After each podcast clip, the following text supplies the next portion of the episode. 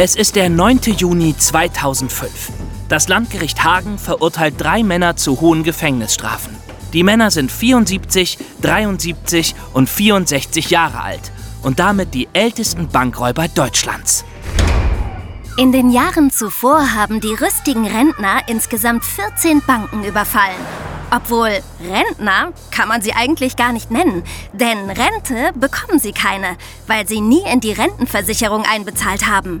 Und weil sie auf gar keinen Fall ins Altersheim wollen, rauben sie sich einfach das notwendige Kapital. Nur der älteste der drei hatte genug Geld und war eigentlich auf die Überfälle gar nicht angewiesen. Er behauptete, er habe nur mitgemacht, weil er als junger Mann unschuldig im Gefängnis saß. Für einen Bankraub, den er angeblich gar nicht begangen hatte. Und als er wieder rauskam, fing er als Wiedergutmachung tatsächlich damit an, Banken auszurauben. Aber je älter er wurde, umso mehr Probleme bekam er auch. Einmal rutschte er bei der Flucht auf Glatteis aus, fiel hin und konnte von seinen Komplizen nur mit größter Mühe ins Fluchtauto gehievt werden. Und mit dem Auto mussten sie immer wieder anhalten, weil er ständig pinkeln musste.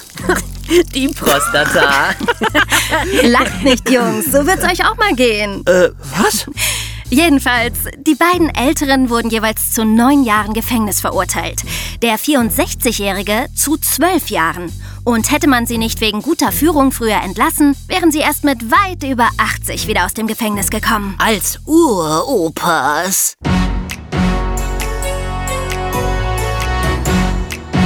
Hi! In diesem Podcast erzählen wir euch vieles über die Hintergründe zu den größten Kriminalfällen aus der Geschichte. Aber traut ihr euch diese Verbrechen auch leibhaftig mitzuerleben? Wir haben das nämlich schon getan. Hört euch auf jeden Fall auch die dazugehörigen Hörspiele an. Erwischt! Alle Folgen. Überall, wo es Hörspiele gibt. Im Stream und auf CD. Hi, hier sind wieder David. Emma? Und Jonas.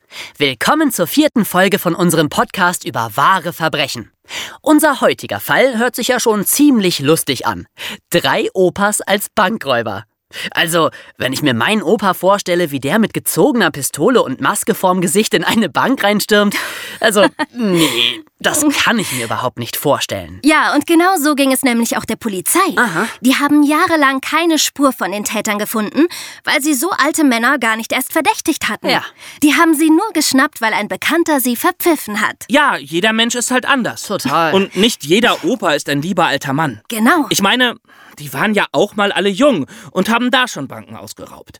Die werden ja nicht einfach ehrlich, nur weil sie älter werden. Ja. Und auch wenn sie vielleicht nicht mehr so kräftig und so beweglich waren wie früher, dafür hatten sie ja Waffen dabei. Eben. Lieb waren die auf keinen Fall. Sie waren sich zwar einig, dass sie niemanden verletzen wollten, aber sie wollten auf jeden Fall Schrecken verbreiten. Sie hatten immer eine alte Maschinenpistole aus dem Zweiten Weltkrieg dabei und noch andere Pistolen, die auch mit scharfer Munition geladen waren. Aus einer der Pistolen löste sich auch irgendwann mal ein Schuss. Puh, es war nur Glück, dass keiner getroffen wurde. Ja, stell dir mal vor. Und so ganz ohne Verletzungen ging es sowieso nicht ab. Die Leute, die überfallen wurden, hatten immerhin Todesangst und haben einen Schock bekommen und so. Einmal, als ein Kassierer nicht sofort den Tresor öffnen wollte, da haben sie ihm einen Schlag auf den Kopf verpasst. Sie hatten auch einen Vorschlaghammer und eine Axt dabei, mit denen sie Panzerglas zertrümmert haben. Also, die sind schon ganz schön rabiat zur Sache gegangen. Ähm, die Gefängnisstrafen, die hatten sie sich echt verdient. Ja, finde ich auch. Und beim Stichwort Gefängnis kommen wir auch zur ersten Frage von heute. Wir haben uns nämlich wieder drei Fragen gestellt. Ich wollte zum Beispiel wissen, wie viele Omas und Opas sitzen eigentlich im Knast? Wie viele Straftäter im Rentenalter gibt es? Ja, ich habe mich mit der Frage beschäftigt, wie so ein Leben im Gefängnis überhaupt aussieht. Wie ist der Tagesablauf? Was gibt es für Regeln und so weiter und so fort? Und ich habe mal recherchiert, wie es ist, wenn wirklich jemand unschuldig verurteilt wurde.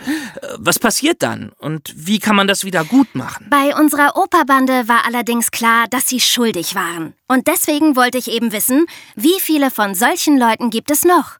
Das ist nämlich tatsächlich eine ganze Menge. Im Moment sitzen circa 2000 über 60-Jährige in Deutschland im Gefängnis. Circa 400 davon sind sogar älter als 70 und die Zahl steigt ständig. Das liegt zum einen daran, dass die Lebenserwartung der Menschen zum Glück immer weiter steigt. Also haben sie auch mehr Zeit, um Schaden anzurichten. Ja, wenn du es so siehst. Und es gibt leider auch viele, bei denen die Rente hinten und vorne echt nicht ausreicht. Natürlich wären dann nur die wenigsten wirklich schwer kriminell, so wie unsere Operbande. Aber einige fangen doch an, kleine Straftaten zu begehen, wie Ladendiebstahl oder Schwarzfahren oder so.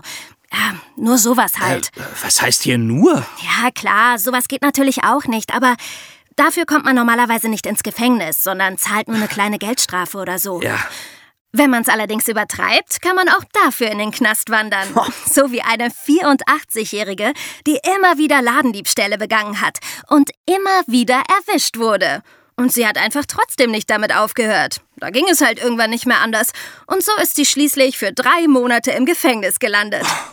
Also das finde ich jetzt allerdings wirklich übertrieben. Mit 84. Ja, das stimmt. Ich auch. Aber bei manchen älteren Menschen liegt es nicht an der wenigen Rente, dass sie straffällig werden. Mhm. Manche kommen auch einfach mit den veränderten Lebensumständen nicht zurecht. Wenn sie auf einmal nicht mehr arbeiten gehen oder vielleicht sind ihre Freunde und Lebenspartner gestorben, Aha. dann fühlen sich manche plötzlich wertlos oder sie langweilen sich und auf einmal begehen sie vielleicht Taten, die sie mit 40 oder 50 noch für undenkbar gehalten hätten. Ja, kann man doch irgendwie sogar nachvollziehen, oder? Ja, aber wie gesagt, manche werden oder bleiben wirklich schwer kriminell. Da war zum Beispiel ein 81-Jähriger, der ist mindestens 20 Mal in Kliniken eingebrochen. So richtig, mit Brecheisen und so. Und hat die Patienten bestohlen. Und für solche Leute gibt es inzwischen sogar, jetzt passt auf, Seniorengefängnisse. Was? Echt? Seniorengefängnisse? Ja, das stimmt. Ganze Gefängnisse, nur für ältere Menschen. Zum Beispiel ähm, in Singen am Bodensee steht so eins. Naja, oder zumindest eigene Abteilungen nur für Senioren. Aha. Da gibt es dann Notrufknöpfe am Bett, Haltegriffe in den Duschen und am Klo, regelmäßige ärztliche Kontrolle. Die Älteren dürfen auch mehr Besuch bekommen als jüngere Häftlinge. Es gibt spezielle Sportangebote, Meditationsgruppen, Kochkurse, Altengymnastik und Gesprächsrunden. Weil bei jungen Gefangenen kümmert man sich ja auch darum, dass sie nach der Entlassung wieder in einem normalen Beruf arbeiten können. Die Alten können das nicht mehr. Darum ist es bei denen wichtiger, die sozialen Kontakte zu erhalten, Depressionen zu verhindern und dafür zu sorgen, dass sie fit bleiben. Denn es will ja auch keiner, dass Ältere im Gefängnis sterben. Ja, na klar. Darum werden die auch oft begnadigt oder vorzeitig aus der Haft entlassen, damit sie ihre letzte Zeit noch ein bisschen in Würde verbringen können. So ging es eben auch unserer Operbande. Ja. Emma, du hast ja gerade schon ein bisschen was über die Bedingungen im Gefängnis erzählt. Mhm. Ich habe mich auch mal schlau gemacht, wie denn so der Alltag im Knast überhaupt aussieht. Der ist nämlich eigentlich ziemlich durchgetaktet. Die Gefangenen wohnen in Zellen. Die sind so acht bis zehn Quadratmeter groß. Also vier Schritte nach vorne und zwei Schritte zur Seite. Das ist klein. Da kann man keine großen Partys feiern oder so. Manchmal gibt es auch Doppelzellen, die sind dann ein bisschen größer. Und äh, die Fenster sind natürlich vergittert. Meistens werden die Gefangenen um 6 Uhr morgens geweckt. da ist nichts mit Ausschlafen. Ui, das wäre schon mal nichts für mich. Nee, für mich auch nicht. für mich auch nicht. Äh, dann wird sich gewaschen oder geduscht und es gibt Frühstück. Und dann geht's zur Arbeit. Gefangene dürfen nämlich nicht den ganzen Tag in ihrer Zelle rumsitzen. Die müssen was tun. Mhm. Sie arbeiten zum Beispiel in der Gefängnisbäckerei, Druckerei oder Schlosserei. Oder sie können auch eine Berufsausbildung machen, damit sie besser Arbeit finden, wenn sie wieder rauskommen. Um 12 ist dann Mittagspause und dann wird weitergearbeitet bis circa 16 Uhr. Dann gibt's auch schon Abendessen. Danach können Sie Sport machen, wenn Sie wollen, oder an Freizeitgruppen teilnehmen. Und um 19 Uhr werden Sie wieder in Ihre Zellen eingeschlossen. Dann können Sie noch lesen, Fernsehen gucken oder Playstation spielen. Denn die Geräte haben Sie oft in Ihren Zellen. Das ist aber ein ganz schöner Luxus. Naja, man muss sie ja nicht wie Tiere behandeln, ne? Ja. Das ist wirklich eine harte Strafe, wenn man jahrelang nicht raus darf. Seine Familie nur einmal die Woche für ein paar Stunden sehen darf. Da kannst du ihn ruhig mal eine Playstation gönnen. Ja, hast ja recht. Es gibt zwei verschiedene Arten des Strafvollzugs. Den geschlossenen und den offenen Vollzug. Die Mehrzahl der Inhaftierten, mehr als 80 Prozent, befinden sich im geschlossenen Vollzug. Das heißt, die Gefangenen kommen niemals nach draußen. Sie verbringen 24 Stunden am Tag innerhalb der Gefängnismauern. An die frische Luft kommen sie nur, wenn sie Hofgang haben, also sich im Innenhof des Gefängnisses aufhalten können. Und, naja, ich glaube, viel Natur gibt's da nicht gerade. Beim offenen Vollzug, auch Freigang genannt, sieht das anders aus. Die Fenster haben keine Gitter und die Türen sind nicht zusätzlich gesichert. Tagsüber können die Gefangenen das Gefängnis verlassen und müssen nur abends rechtzeitig wieder zurück sein, um die Nacht in der Zelle zu verbringen. Okay. Allerdings kann nicht jeder zum Freigänger werden. Es darf zum Beispiel nicht die Gefahr bestehen, dass jemand während seines Freigangs flüchtet oder ein neues Verbrechen begeht. Und wenn ein Gefangener sich ordentlich benimmt und keinen Ärger macht, dann kann er meistens schon entlassen werden, bevor er seine Strafe abgesessen hat. Das nennt man dann Entlassung wegen guter Führung. Und das kann schon nach der Hälfte der Zeit sein. Oder, naja, meistens so nach zwei Drittel. Aber, naja, natürlich nur, wenn man glaubt, dass er nicht sofort wieder eine Straftat begeht, wenn er rauskommt. Ja, so sieht das dann aus im Gefängnis. Also, wirklich kein Ort, wo man unbedingt hin muss. Nee, echt nicht. Naja, und manchmal kann das Gefängnis sogar genau der Ort sein, wo man erst zum Verbrecher wird. Wenn ihr euch erinnert. Der älteste unserer Operbande hat ja behauptet, er wäre als junger Mann unschuldig verurteilt worden. Für einen Bankraub, den er gar nicht begangen hatte. Ja. Und hätte deswegen vier Jahre hinter Gittern gesessen. Und stimmte das? Das weiß man nicht. War er wirklich unschuldig oder hat das nur behauptet als Rechtfertigung für die Banküberfälle? Aber es hat mich auf jeden Fall dazu gebracht, mal nachzuforschen, wie viele Leute wirklich unschuldig verurteilt werden.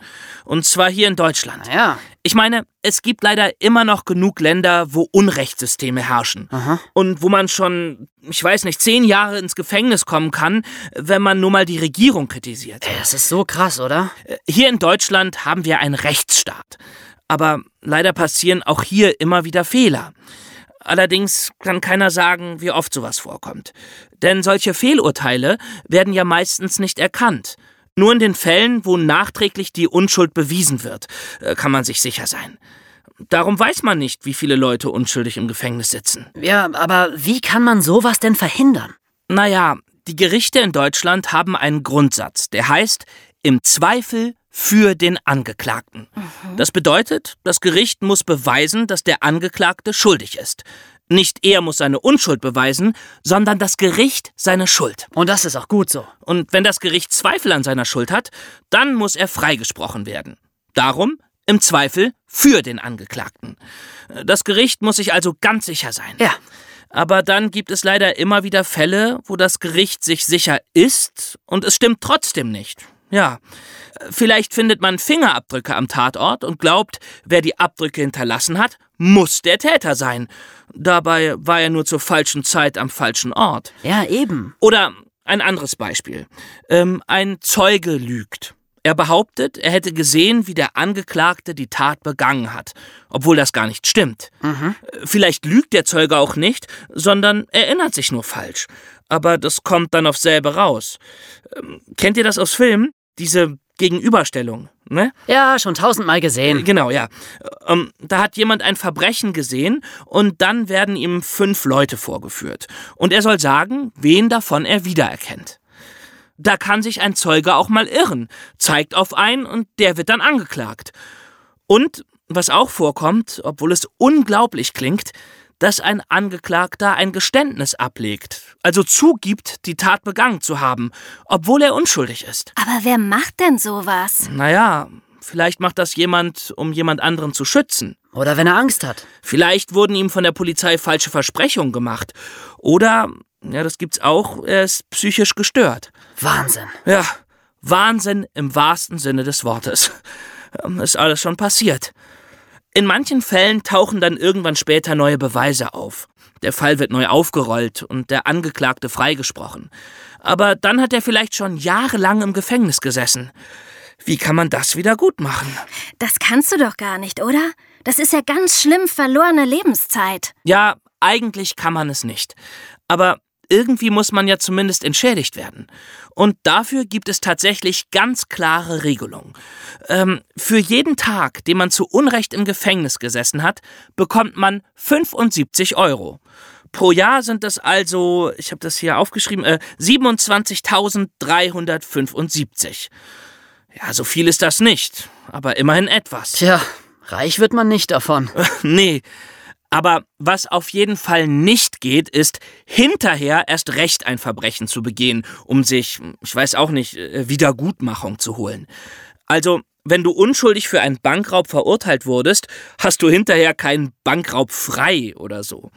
Und auch wenn unser Opa ursprünglich wirklich unschuldig war, dann hat er sich spätestens mit seinen neuen Überfällen schuldig gemacht und wurde dann auch völlig zu Recht verurteilt. Egal, was vorher gewesen ist. Puh, dann lasst uns nur hoffen, dass wir nicht mal zur falschen Zeit am falschen Ort sind. Jetzt mach mir keine Angst. nein, nein. Gut. Und dann hätten wir normalerweise noch die Frage, die wir am Schluss immer stellen. Ja. Könnte das heute auch noch passieren? Aber, naja, diesmal passt die Frage nicht so richtig. Emma hat ja schon berichtet, dass ältere Straftäter nichts Ungewöhnliches sind. Eben. Da hat sich seit 2005 wohl leider nichts geändert. Ja, Moment. Ich kann das ja noch toppen. Das Beste habe ich mir doch für den Schluss aufgehoben. 2016 gab es nämlich in England eine Operbande. Dagegen sehen unsere drei Bankräuber ziemlich alt aus. Äh, äh, nee, im Gegenteil. Die sehen ziemlich jung aus. die beiden Ältesten der Bande waren 76 und 74 Jahre alt. Und die haben den größten Juwelenraub ever durchgezogen.